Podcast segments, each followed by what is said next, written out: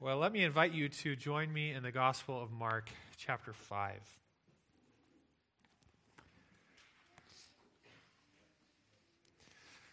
Mark 5, we're going to consider a large chunk of text here this morning, Mark 5, 21 to 43.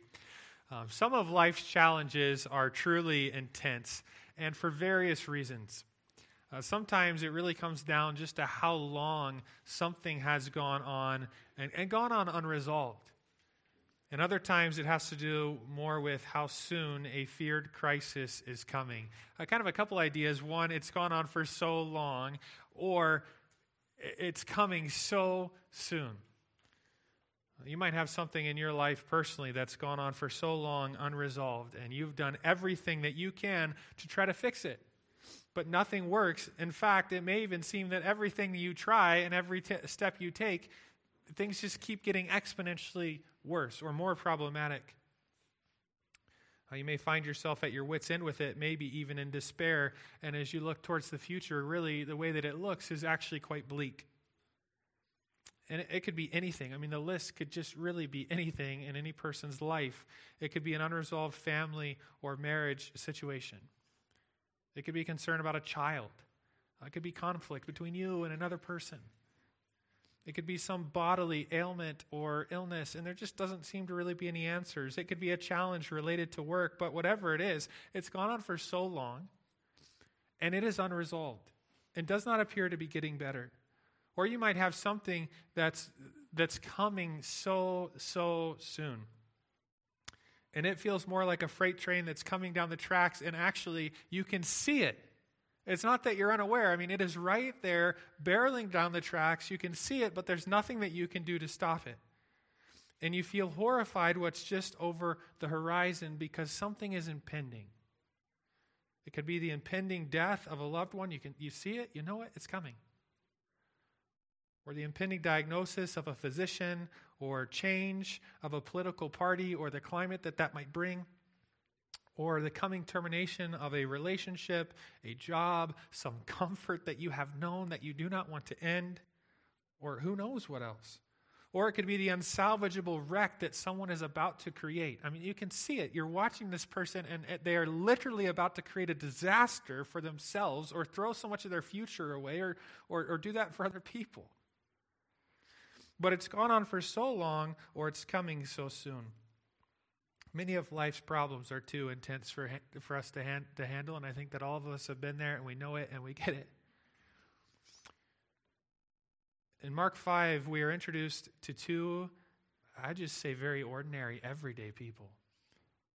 And the first is a prominent man of sorts, and he's named Jairus. And he is in the midst of a very public, and, and what I mean by that, a, a visible crisis.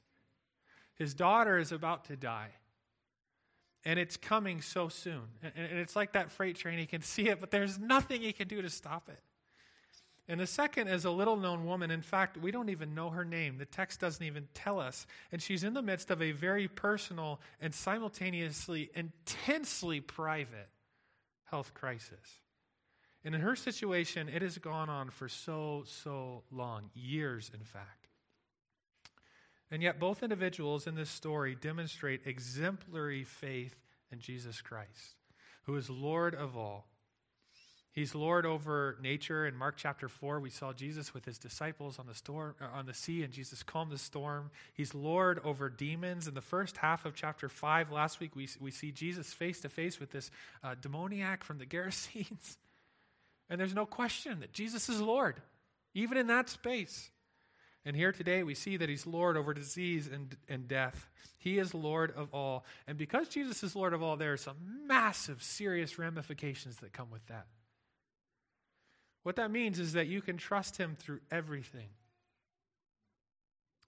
The account in Mark 5, 21 to 43, takes on a bit of a sandwich structure in the sense that it moves from Jairus at the beginning of the story, and then right in the middle, it's this woman with the issue of blood, and then it goes back to Jairus again.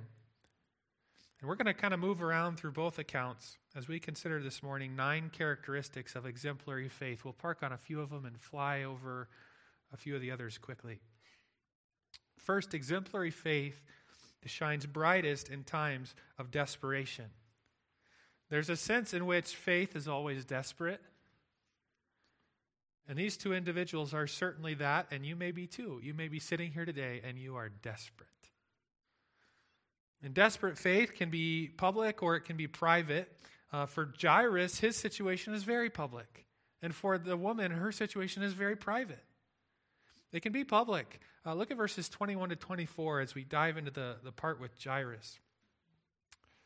And when Jesus had crossed again in the boat to the other side, you remember he was in, in, the region of Capernaum. He crossed the lake over to this region of the Gerasenes where the demoniacs sat, and now he's come back.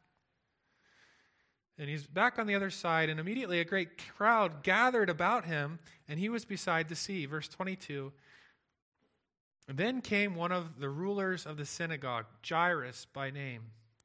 And seeing him, he fell at his feet and implored him earnestly, saying, My little daughter is at the point of death. Come and lay your hands on her so that she may be made well and live. And the, the, the text tells us Jesus went with him.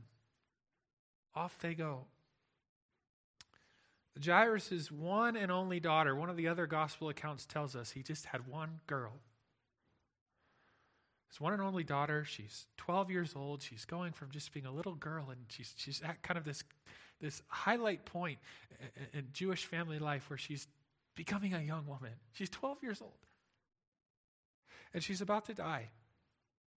And everyone around Jairus, his family, his friends, he's a ruler of the synagogue, probably the religious community that he's a part of, they're probably all aware of the situation. I'm guessing most of them have been praying for this little girl, but it's come to the end and, and it's public.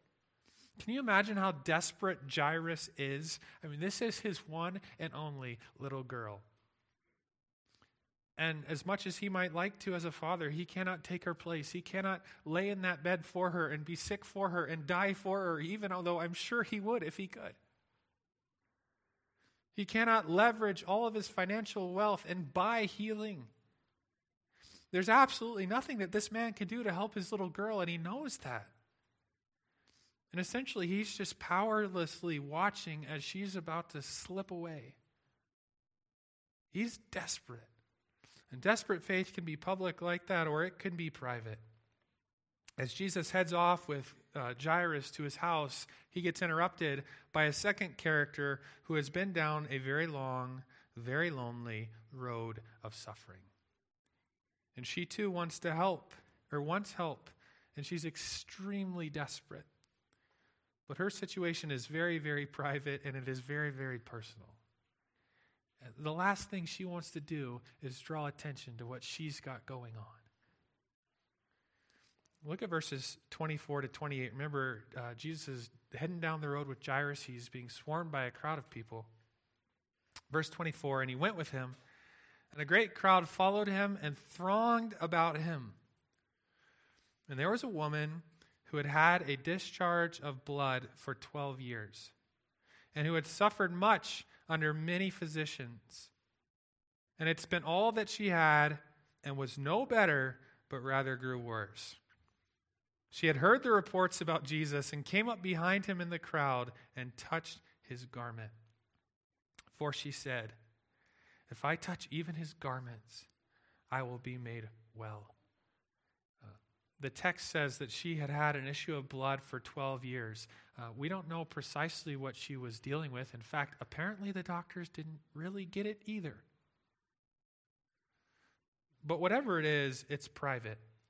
Apparently related in some way to her female anatomy, and it's chronic. It's been an issue for 12 years. And I mean, perhaps it was some kind of chronic menstrual disorder or hemorrhaging from the womb or uterus, vaginal bleeding. If you feel uncomfortable with me talking about it, just imagine how uncomfortable this woman is and how she must have felt.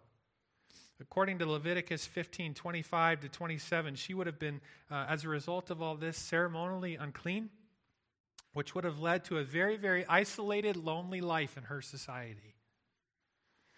The text says that she had suffered much under many physicians. And I mean, you can just imagine going back 2,000 years to physicians trying to help this woman. Medical professionals couldn't help her, their attempts only intensified her suffering. And the text says, uh, at least in my mind, just a very fascinating statement comes next. It says, She had spent all that she had. Uh, the text gives the impression that she may be single, she may be widowed. I, I just find it interesting. It, it says she spent all that she, not her and her husband or her family, had. I, I can't say this is fact, but it, we get the idea that she may be all on her own. And everything is gone now. Uh, she doesn't have any money. Her future is not bright. She's privately suffering, more than likely, very much on her own. And she has leveraged everything she has in search of a solution. And probably every time she leveraged more, she thought, maybe this time.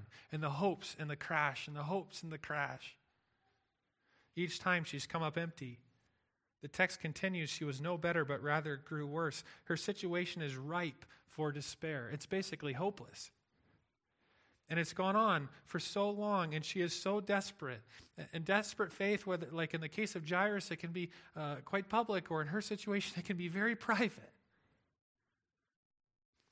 Some of you can relate to Jairus or to this woman, and you're feeling the types of things that they were feeling, though your situation may be very different. You're living and experiencing some of the things that they were living and experiencing in some way, shape, or form. You feel like you can relate. You are desperate. You know what God is calling on you to do right now? God is calling on you right now to demonstrate exemplary faith. And while exemplary faith, the kind that is desperate, can be public or private, I can tell you one thing that it never is. Desperate faith cannot be proud. Desperate faith and pride do not coexist. In fact, each drives the other out of the room. Uh, th- this whole language of desperation means that you're at the end of your road and at the end of yourself. You realize that the answer or solution is not found in you. You are desperate, you do not have it. And perhaps in your own life situation, God is allowing some kind of desperate situation to rid you of all of your pride and all of your self sufficiency leaving you with only one road forward the road of desperate faith. Desperate faith and humility, they're actually like twins. Desperate faith and pride, they drive each other out of the room. Desperate faith and humility, they're right there together. And we see them in the life of both of these individuals, and I want to show you that first with Jairus. Look back at verses 22 and 23. Jesus has just got off out of the boat. He's there on the shores of the Sea of Galilee, surrounded by all these people. Verse 22 Then came one of the rulers of the synagogue, Jairus by name, and seeing him, he fell at his feet. And he implored him earnestly, saying, My little daughter is at the point of death. Come and lay your hands on her so that she may be made well and live. Uh, Jairus and the woman both do the exact same thing at various points in this story. They both come to Jesus. Uh, language of coming is used of both of them. And then after that language of coming, we read of both of them at some point that they fall at the feet of Jesus. And they both humbly then tell Jesus about their desperate situation. Jairus does that in verses 22 and 23. The woman does it in verse 33. But I think it's really clear desperate faith cannot be proud. Jairus, just add a little bit more color to the story, we read that he is a ruler of the synagogue. The religious establishment proudly stood against Jesus in previous chapters. In fact, it had already set out to, to destroy or to kill him. Chapter 3, verse 6. Not Jairus. He's humbly on his face in desperation before Jesus. I doubt the religious compan- his religious companions were impressed. We're, we're going to kill this guy. We hate him. And there Jairus is on his face, just falling down before Jesus. There he is. Desperate faith cannot be proud. Uh, we've probably all seen the movie scene. You know, it's the rooftop chase, and the guns are, you know, blazing and firing, and someone's running, and then someone falls over the edge of a building, and there they are hanging by their fingernails in desperation, or over the edge of a cliff and about to plummet to their death. Or they've fallen into quicksand, and every little movement they make, it's like they're going down a little bit further. And in some way, I think that type of imagery seems to portray the idea of desperate faith. A person hanging over the edge of a cliff or about to, to, to, drown and die in quicksand, and yet all they can do really is just look up. I can't do anything. In fact, in quicksand, if I move, it, get, it gets worse.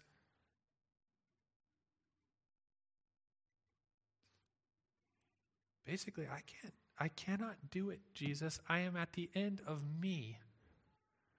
Please deliver me. And Jesus loves that kind of faith. In fact, I would, I would go so far to say he's actually the one that even enables that kind of faith in the first place. He loves it. He is Lord of all. And whatever it is that you may be going through right now, you can have this same kind of exemplary faith that shines in times of desperation. There is something beautiful about being broken and being at the end of yourself. And that is the situation for both of these individuals. Second characteristic of exemplary faith it rests in the person and power of Jesus. What makes this faith so great? And we could go, you know, I need to have this faith, and I just need to be really, really strong in my faith. Well, actually, that's not what we see here. What makes this kind of faith so great? Well, it's not the greatness of the person who possesses it, but the greatness of the person uh, on whom it rests Jesus Christ. Exemplary faith rests in the person of Jesus. Both Jairus and this woman come to a person to fix their problems.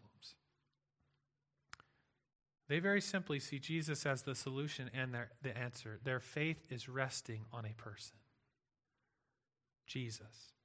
And along with that, exemplary faith rests in the power of Jesus. In verse 23, Jairus says to Jesus, These are his words Come and lay your hands on her Basically, Jesus, please come touch my daughter so that she may be made well and live.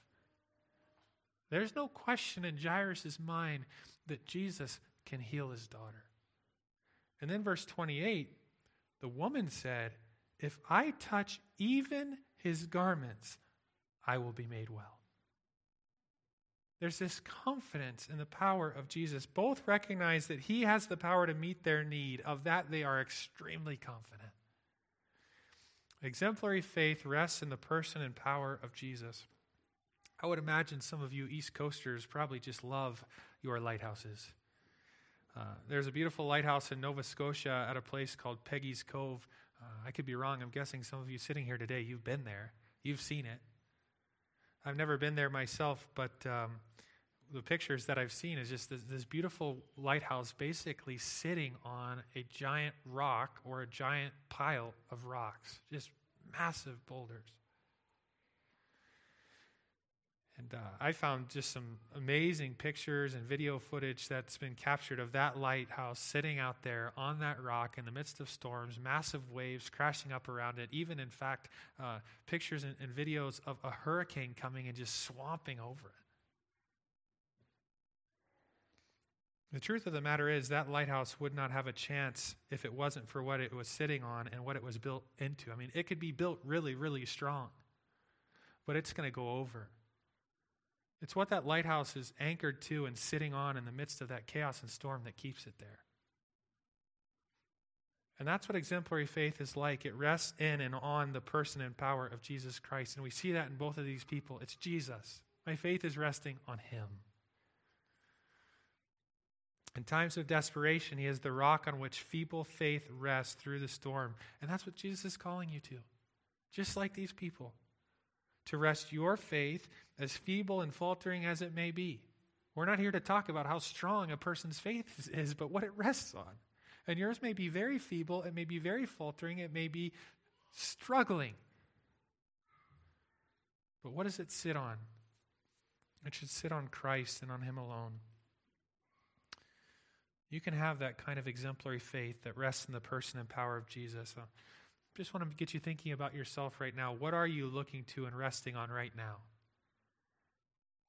Like, seriously, what is it? It must be something.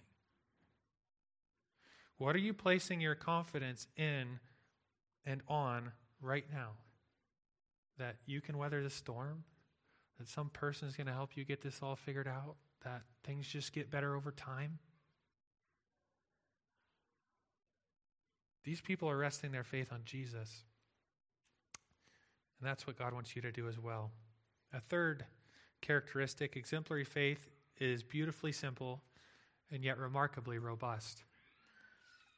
Exemplary faith is not complex. I want you to listen to these statements again. In verse 23, Jairus says to Jesus, Come and lay your hands on her so that she may be made well and live. It's a really simple statement. Jesus, please come heal my daughter. You can do it. In verse 28, the woman said, If I touch even his garments, I will be made well. Uh, apparently, she was saying that to herself repeatedly. The, the original tense of the verbs kind of brings that idea out that she's there, and she's probably saying as she walks the direction of Jesus and trying to make this big move and touch his garment, that she is saying to herself again and again, If I can just touch his garments, I'll be made well. If I can just touch his garments, I'll be made well. If I can just touch his garments, I'll be made well. Exemplary faith looks in one place and it looks in one direction. It looks at Jesus. It's that simple. Jesus is the one stop shop, you might say. Exemplary faith is beautifully simple, and yet it is robust. It's simple, it's Jesus. And it's robust, it's Jesus. Jesus can do it.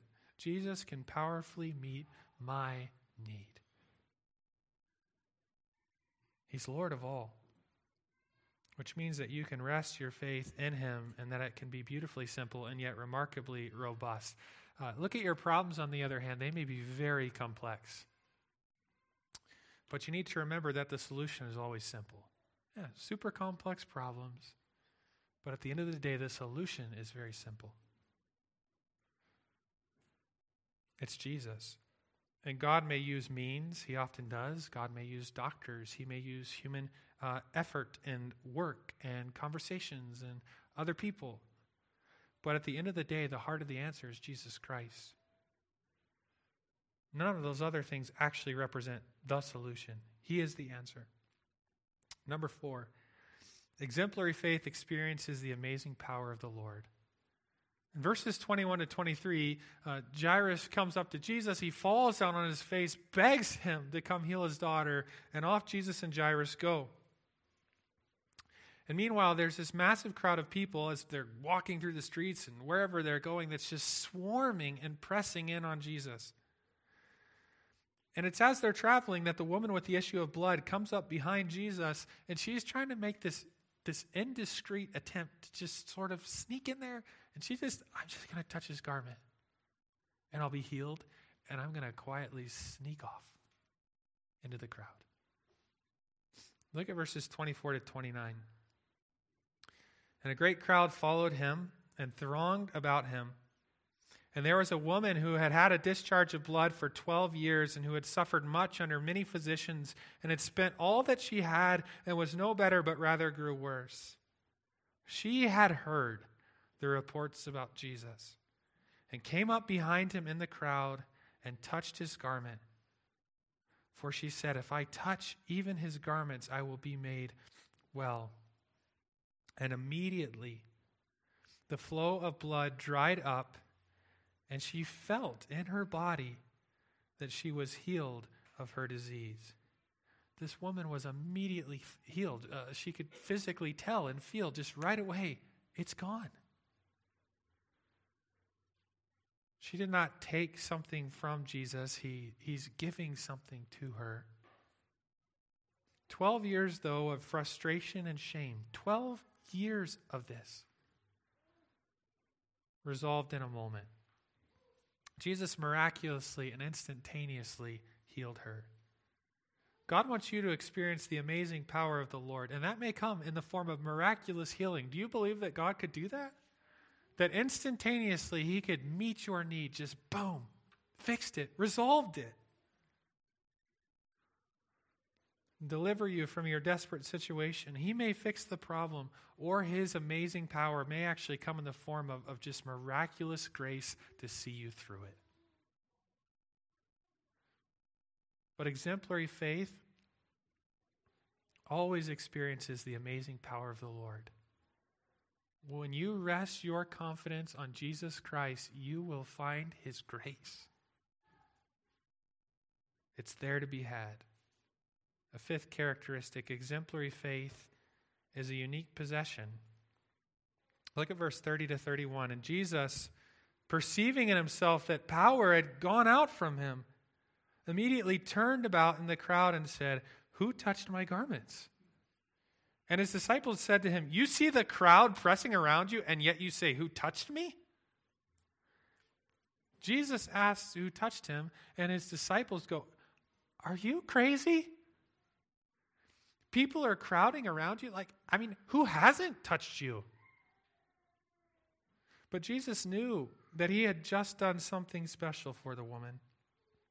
And I think it's just worth just very quickly noting that all kinds of people were near Jesus. All kinds of people had brushed up against his garments. Those, those, those people, there was nothing magical going on. If you just touch his garments, that, you'll be healed. It, people aren't, they're not experiencing what this woman just experienced. They're not experiencing really anything at all. Exemplary faith is unique. Not all possess it, even though they may be very, very near to Jesus. Whatever's going on here is unique. And number six, to add some clarity, exemplary faith is relational. Let's keep reading in verses 32 and 33. And he looked around to see who had done it.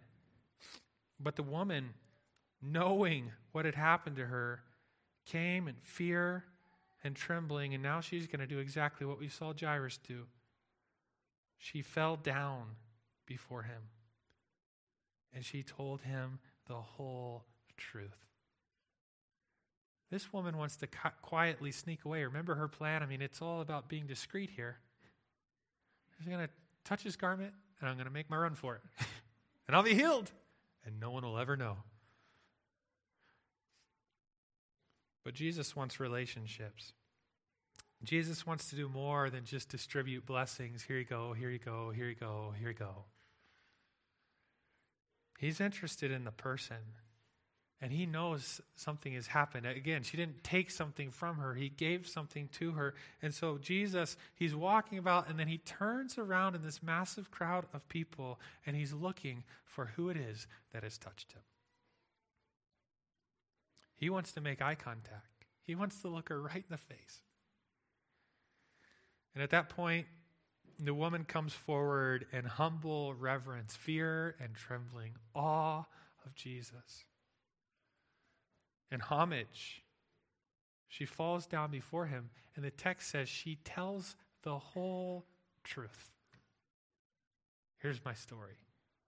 I came here today, and here's what was going on. And she tells him about her desperate situation and about her faith in him. And I think God wants us to remember exemplary faith is always relational. It's, it's placed in a person, but it's also it, it's both directions. And unlike so many others who had been healed by Jesus already in the Gospel of Mark, this woman appears not just to have confidence that Jesus could heal her, but saving faith in Jesus. And she views him as the king. And it could be argued that the same is true of Jairus. He's Lord of all. Exemplary faith is relational at its core. It's, it's a person and Jesus, Jesus and that person.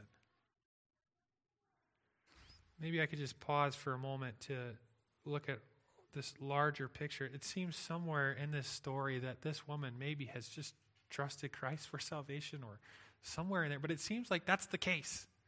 Where exactly it happened, a little bit hard to tell. But it seems like that's the story. And really, more than any kind of faith, God wants you to have the kind of faith that we might call saving faith. And you just think about what we've seen so far about faith always being desperate at the end of self. And that's where any relationship with Jesus Christ begins. Jesus Christ is God, He is Lord, He is demonstrating that. And any person who is going to have any kind of relationship with Jesus and be made right with God, it starts at a point of desperation that basically goes, I am at the end of myself. I am a sinner and I cannot save myself. I cannot fix this and I am desperate. And this whole portrayal of coming down and falling before Jesus and bowing before him in, in homage and looking to Him to be the one to actually provide the answer. It's how salvation works, it's how forgiveness and cleansing of sin works, it's how eternal life, that's, that's the picture. That a person is at the end of themselves recognizing that they are a sinner and they realize that there is only one answer here, and it is Jesus. There's only one answer to my sin problem, and it is Him. It is His person, and it is His power, and it is what, it, what He did on the cross for me. And maybe that has never happened in your life. And God wants you to come and bow and fall down before Jesus and recognize, Jesus, you are Lord, and you can cleanse me, and you can save me, and you can make me whole and new. Will you forgive me? I cannot cleanse myself. And faith always enjoys and experiences the power of the Lord, saving power. So I'd encourage you, if you've never done so, to just cry out to Jesus and say, Jesus, will you save? Will you deliver me from my sin? I want a relationship with you. Number seven, exemplary faith enjoys wholeness and peace. Look at verse 34. She spills out everything, she, she publicly shares it all and her faith in Jesus. Verse 34 He said to her, Daughter, your faith has made you well. Go in peace and be healed of your disease. Jesus has more to give this woman than the feel, physical healing of her, her body. Je- Jesus sends her away with peace and wholeness. And yes, in this scenario, that included bodily wholeness. But peace and wholeness, they're, they're bigger than just the human body.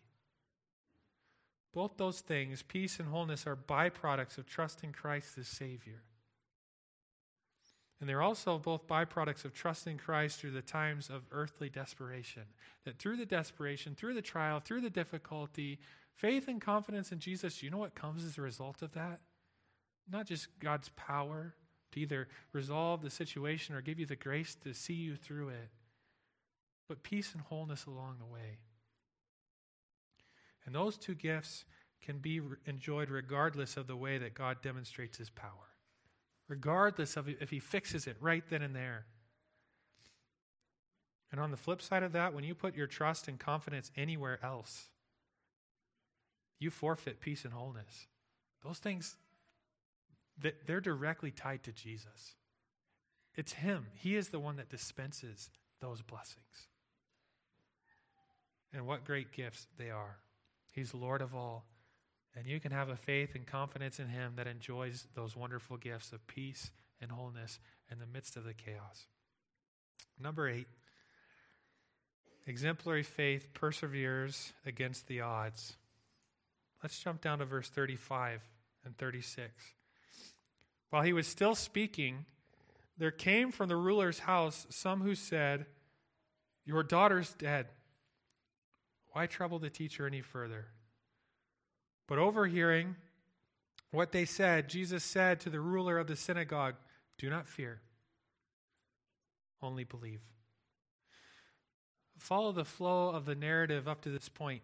Jairus, he's the first one on the scene in the midst of this crowd to get Jesus' attention, so to speak, and he does, and Jesus is going to help him.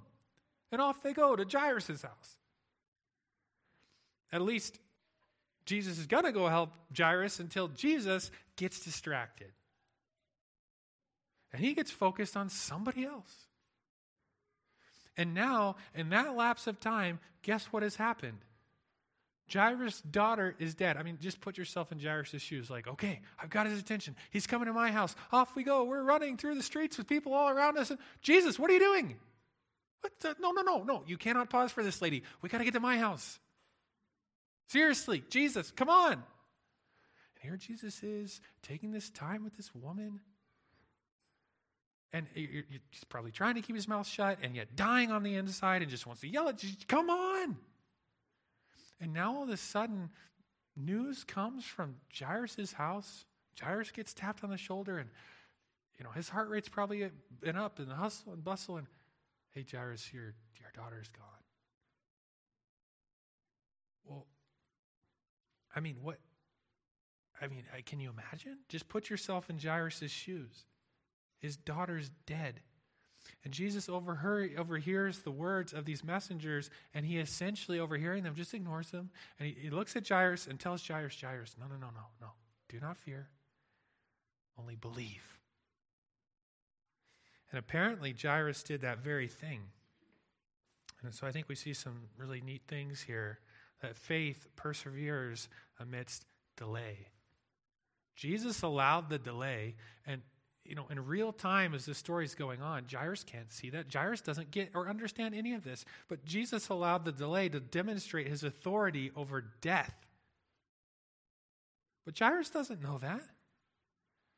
Are you trusting the Lord while he delays seemingly getting to your concern? Jesus, what are you? Hurry up. Faith perseveres amidst delay. And similarly, there, it perseveres amidst hopeless situations. The situation with Jairus' daughter at the beginning of the story, it's desperate. It's extremely desperate, but it went from that to something worse. Now it seems hopeless. Desperate to hopeless. What's the point? I mean, that's what the messengers are saying. Don't trouble him anymore. It's she's gone. But Jesus says, only believe. Faith keeps going when the situation turns from desperate to hopeless. Faith keeps looking at Jesus. It perseveres amidst delay, amidst hopeless situations, and even amidst skepticism. Uh, let's continue reading this text, verses 37 to 43. He says to Jairus, Do not fear, only believe. And then in verse 7, and he allowed no one to follow him except Peter, James, and John, the brother of James. So the crew's gotten smaller. And then verse 38 they come to the house of the ruler of the synagogue, and Jesus saw a commotion, people weeping and wailing loudly. And when he had entered, he said to them, Why are you making a commotion and weeping? The child is not dead, but sleeping. And they laughed at him.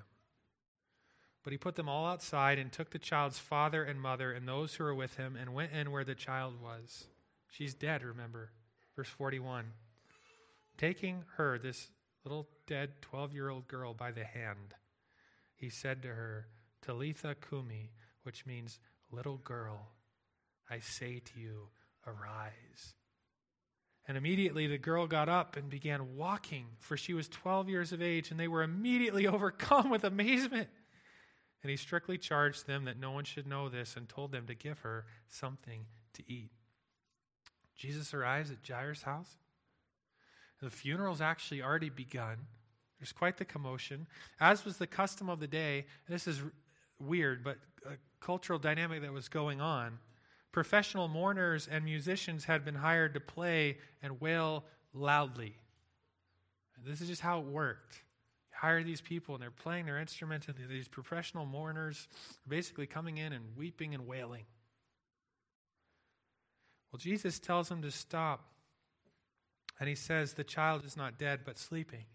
The idea is the death of this girl is real, but Jesus says it's temporary. In verse 40 says, When Jesus said that to them, the child is not dead, but sleep, sleeping, these people laughed at him. They've been hired to weep and wail for this thing, and Jesus says this, and they're, they're laughing. They don't believe that at all. They're skeptical. If I'm Jairus, I don't know what I am. I'm hurting, I'm crying, I'm a mess.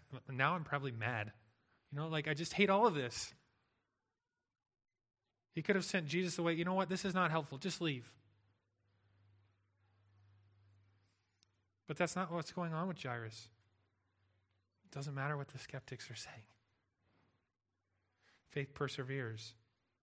Jesus raised, and, and, and then all those, what's interesting to me is all those people get sent away None of them get to be the eyewitness, uh, eyewitnesses of the great thing that Jesus is about to do. But Jairus, he's right there. And he gets to see it with his own eyes as Jesus raises his daughter from the dead. You know, you can have that kind of faith too that perseveres against the odds. And this is not about you. Again, this is not about you just muster it up, just have it, you know, just be strong. No, no, no. It, it just keeps coming to back to the person. This confidence is in Jesus and his power. And number nine, exemplary faith, trust in a wonderful, wonderful person. These accounts, we, we've gone through a massive chunk of text, but all along the way, there, there have been these special little things shared with us about Jesus. Like what? Well, things like this that his care is available. Here, the, the, what's the picture? Well, Jesus just got off this boat, and probably before his feet ever hit the shore, there are hundreds of people thronging around that have been waiting for him to cross the sea. And yet, in the midst of all that chaos, Jesus' care is available. It's available to you, it's available to people both great and small. Jairus, on the one hand, he's kind of this known entity around town. He's an important figure in society. The woman, on the other hand, we literally don't even know what her name is. She's not prominent in society, and yet, in both instances, Jesus has time for each of them. He cares about the individual. Further, his care is available at all times. Uh, again, there's just this crazy scene, all kinds of people thronging, wanting Jesus' attention, and both of these people, do you know what they do? They both interrupt Jesus. And he stops. And he gives them both his full attention. His care is available. And along with that, his care is personal, familial, and it's tender. In the crowd, he focuses on the person. And he uses this language. He, he calls the woman, he says to her, he calls her daughter. And the language of family. And he takes, he gets to Jairus' house and he goes to this back room where this dead girl is at and he takes her by the hand. And then after uh, he raises her from the dead, he, he mentions her need to eat. Go get her something to eat. Just think about this. This little girl's own mother, now granted, I'm sure she's shocked and amazed and overjoyed. But her own mother hadn't even thought about that need yet. But Jesus did. Mothers are known for their attentiveness and affection. I'm always amazed when our family piles into the van to go on a trip, whether that's for a day or whether it's for a couple days. Um, my wife has literally thought of every single thing our kids are going to need. It's just one of those like motherly, they just, it's just how it works. I mean, if that was up to me, we'd be in huge trouble. My friend and I went on a fishing trip this last summer and hooked the boat up to the truck, and we're like two hours down the road. And we realized, oh, look, where are our life jackets? We didn't bring our fishing poles. you know, it's like, this is not good. And we're now in the middle of nowhere. Really, the, the care and attentiveness as a mother, it is unrivaled. You, you cannot touch it. It's so great. And yet, the care and attentiveness of a mother does not rival the care of Jesus. He's Lord of all. You can have exemplary faith and trust in Him. He is a wonderful person. You can trust Him through everything. And you can have this kind of exemplary faith not because it's there somewhere in you, but because it can rest on Him securely. Not because of you, but because of Him. Would you bow your heads with me?